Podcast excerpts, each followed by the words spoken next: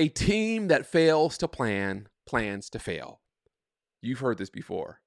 And the reason why I'm saying this is because the strategic planning process is sometimes messy, sometimes it's exhausting, sometimes it's confusing, it's not always pretty, it doesn't always make sense, but it is necessary in order for you to actually develop a bulletproof plan that you can then operationalize and execute on.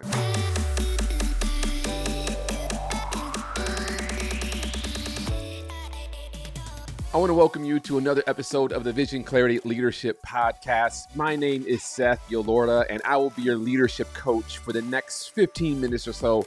My goal is to help you become a high-performance leader who leads a high-performance team to make a big difference in this world.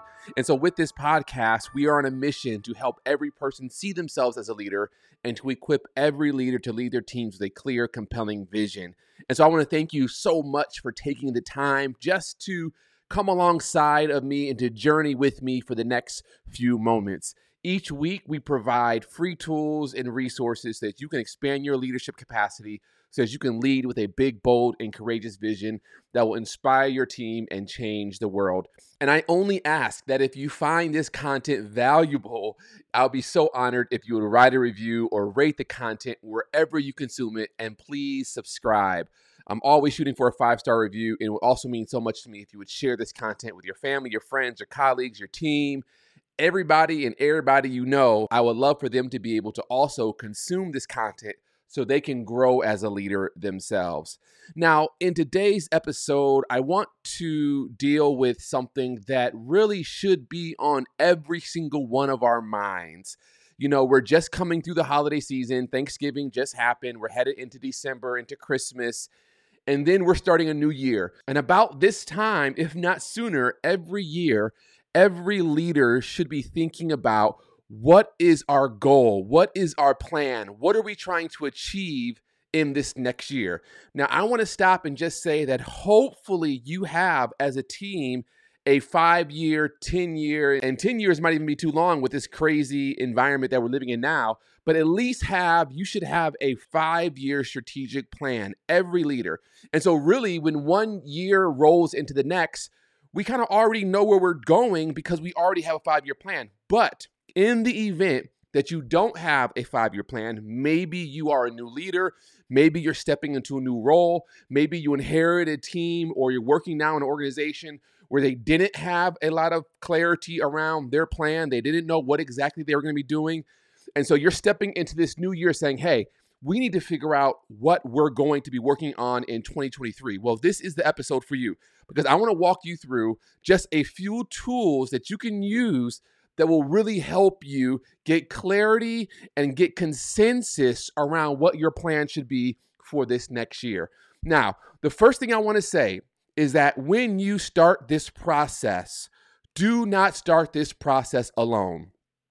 Let me just have a pregnant pause there for a moment. Do not start the strategic planning, visioning process alone. It should be, from start to finish, a shared endeavor. You want to make sure that you're involving the right individuals on your team, the right stakeholders. You're getting the right directors and your reports who are critical to actually accomplishing the plan. You want to make sure that they have a seat at the table. You don't want to create a plan that you just came up with in your office alone by yourself. No, you want to be able to enlist and enroll the feedback of your team, of your of your direct reports, your the people who you report to. You want to make sure that you are involving as many people as necessary in this process. Now, that doesn't mean that you make this a company-wide process and you have, you know, a strategic planning session with, you know, one hundred people in there. No, no, that's clearly too large. What I'm suggesting is that you at least need your core team who are responsible for all of the areas of your department. They need to be a part of this conversation. Now, you might not always get along with your core team and you might be like, man, it would just be a lot easier if I did it myself. Do not take the bait. because I want to warn you that if you don't involve the right people in this process, even though you might actually produce a solid strategic plan, a solid set of goals that you can accomplish this next year, your team won't buy into it. You have to give them an opportunity to weigh in. You've heard this before. If you want them to buy in, you have to give them an opportunity to weigh in. And so you want to make sure that you have the right people. Now, once you know that you have the right people who are going to be a part of this planning session, you want to set aside a two, maybe three day, whether it's an offsite or an on-site, you want to set aside a good chunk of time for you all to do the work. Now, if it's just you and your direct reports and it's a small team and this is something that you can get done in an eight hour session, or maybe something you can break up over a couple of weeks where you have four or five hours at a time where you're working on it, that's fine. But I want to encourage you that in addition to having the right people involved in the conversation, you also have to set aside the right amount of time. I've worked with too many teams who try to fast track this planning session. They feel like there are bigger fish to fry, that this conversation isn't really that important. And so they try to cram the entire year, or even worst case scenario, the entire five-year plan into a two-hour meeting. And that's just not good practice. You are not going to be able to produce a solid plan in two hours. I don't care how brilliant or how ingenious the people around the table are. You need to set aside time. So the first thing you want to do is make sure you have the right people involved in the conversation. The second thing you want to do is make sure that you are setting aside the right amount of time. And I always recommend at least two, maybe three days, at least two, at least two days, emphasis added on at least, at least two days where you all can really dig in. And then once you have the right people and you set aside the time, you are in a distraction-free zone. You tell people to put away their cell phones. You have them close their computers. You really want to just dive in. And the first place that you start is you want to gain organizational perspective. You want to make sure that the people on your team are all operating with the same perspective. So what that means is you need to take some time and say, okay, let's review where we've been over the last five years. What's worked well for us? What hasn't worked well for us? Let's make sure we're all on the same page as it pertains to some of the burning issues we feel we're facing. Let's make sure that we are all on the same page around what our strengths are as an organization, what our weaknesses are as an organization, what our opportunities and threats are as an organization. That's why you do a SWOT analysis, because it really is a level setting conversation where it allows everyone in the room to make sure that we're all on the same page. And so you really want to take, you know, an hour, two hours to really just talk about where have we been, what's worked well, what hasn't worked well. You can even use the four helpful lists that I introduced in a few episodes ago, where I talked about asking your team, you know, what's right with our team, what's wrong, what's broken, what's confused, what's missing. You can use that tool as well. That really helps you gain perspective over what's going on around us and what environment are we currently operating in. Another way they frame this is doing an environmental scan or an environmental map, where you're really looking at, okay, what's happening financially? What's happening technologically? What's happening with our competitors? What's happening with our per- with our personnel internally? And you really just gather as much data as you can to ensure that whatever plan you come up with, it's actually going to be scratching where your primary stakeholders, your customers, your team is itching. So the first thing you want to do is you want to gain perspective. After you've gained perspective, then you can begin to enter into a conversation around where do we see ourselves in five years? Now, this is difficult for some people because some people have a hard time seeing into the future because they can't see past reality. Whenever you have a vision conversation with your team, there are going to be some people on your team who just have a hard time with vision. And I get it. It's not that they are against the vision or they're against your leadership, but just their perspective on life, the way they see life, the way they orient towards life, the way that their mind and their brain is wired, they can't see what can be. They only see what is. And so you also want to make sure that you acknowledge that, right? Take time to say, hey, I want us to take about an hour, maybe ninety minutes, and I want us just to dream. Now, this might be difficult for some of you all, and if you find yourself having a difficult time with this section of the conversation, I want to encourage you just to lean in. Don't tune out. Put away your shotguns. This is a kill-free zone. We're not going to shoot down anyone's ideas. Let's just take a moment and dream. So the first thing you want to do is you want to gain perspective, and then you want to say, okay, based off of where we've been, where do we see ourselves going over the next three to five years? What would it look like if when we drive onto campus? What would it look like when we step into our office? What type of customers will we be serving? What type of clients would we be working with? What's happening around us? What do we sense? What do we smell when we step into the building? What do we hear? What are some of the conversations?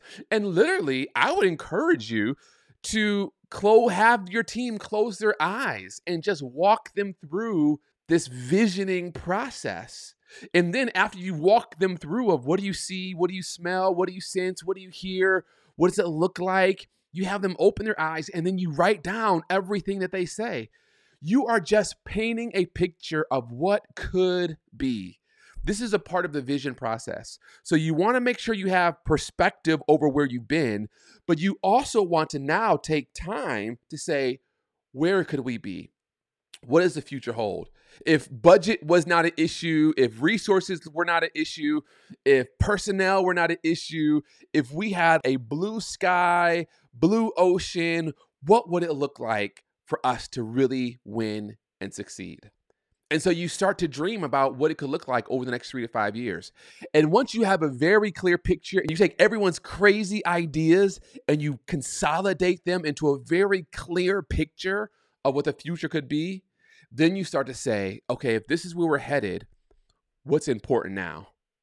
What do we need to be doing right now, today, this year, that is going to position us to accomplish this three to five year vision? And this is the process of a strategic plan.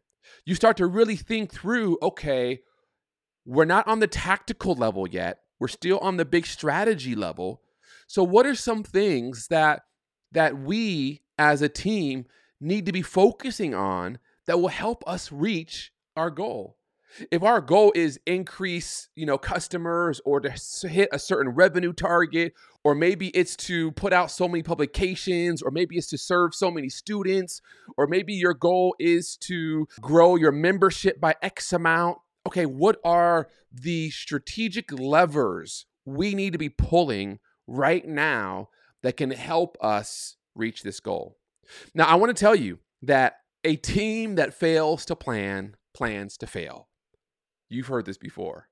And the reason why I'm saying this is because the strategic planning process is sometimes messy, sometimes it's exhausting, sometimes it's confusing, it's not always pretty, it doesn't always make sense, but it is necessary in order for you to actually develop a bulletproof plan that you can then operationalize and execute on. It's almost like, you know, going into a kitchen and yeah, you as a customer, you're patronizing that restaurant and they have the kitchen doors closed because they don't want you to see the mess that is required in order to produce the meal you're about to eat. And that's kind of like the strategic planning process. It can be very messy. And sometimes we might not see eye to eye, and there might be some disagreement and some argument and some conflict and some debate. And sometimes I might want to just tune out and I feel like, man, I'm wasting time. I could be sending emails right now. I could be talking to customers. I could be, you know, getting more sales right now. But you have to do this.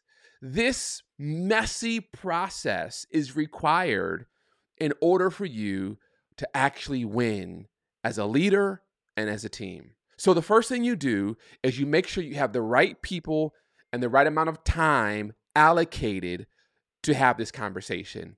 And then once you're in the room together, you get perspective. We want to also look at some archival data. You know, how have our sales been? How have our how has our membership growth been? What are some of our successes that we that we have accomplished over the last several years? Have the finance person bring data into that conversation and put all of that on flip charts around the room so everyone can see it.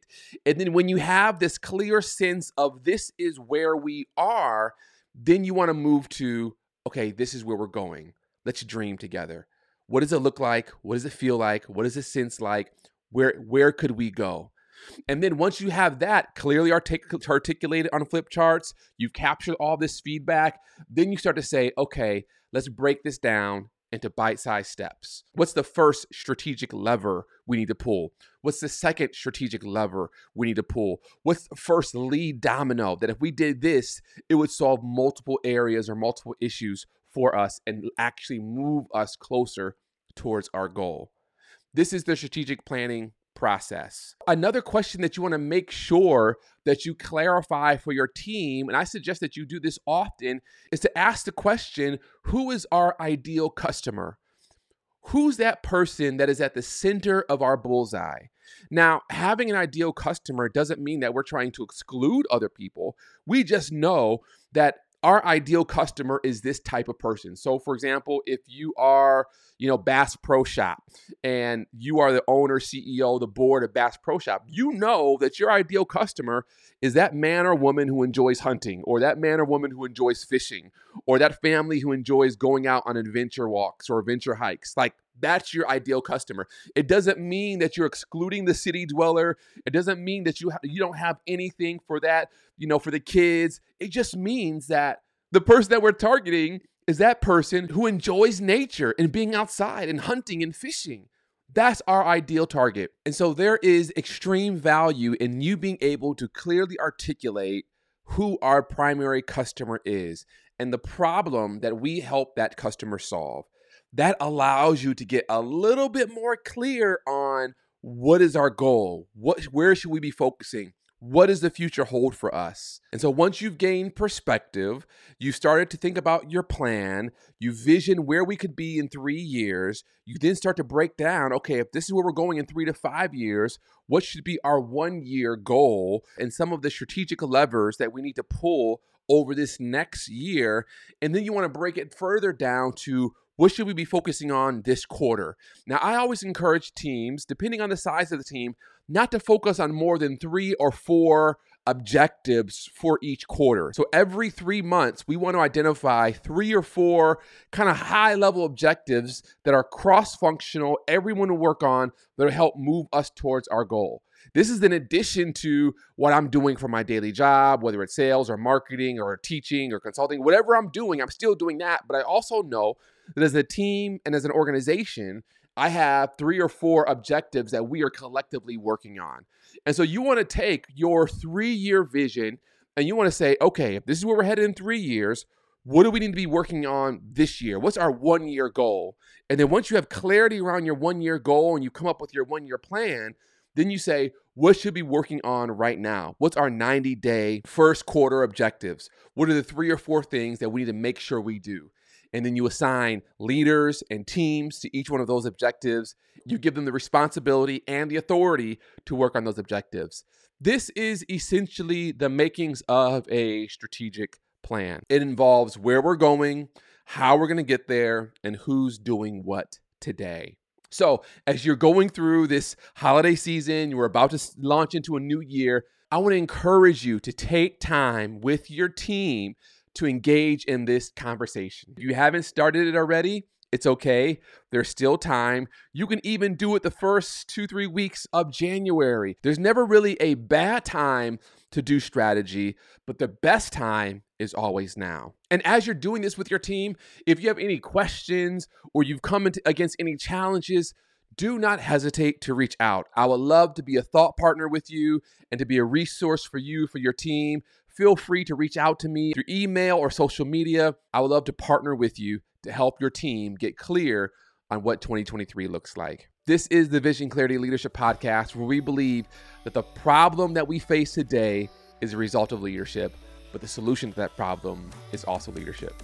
Have a wonderful day, and we'll see you next week.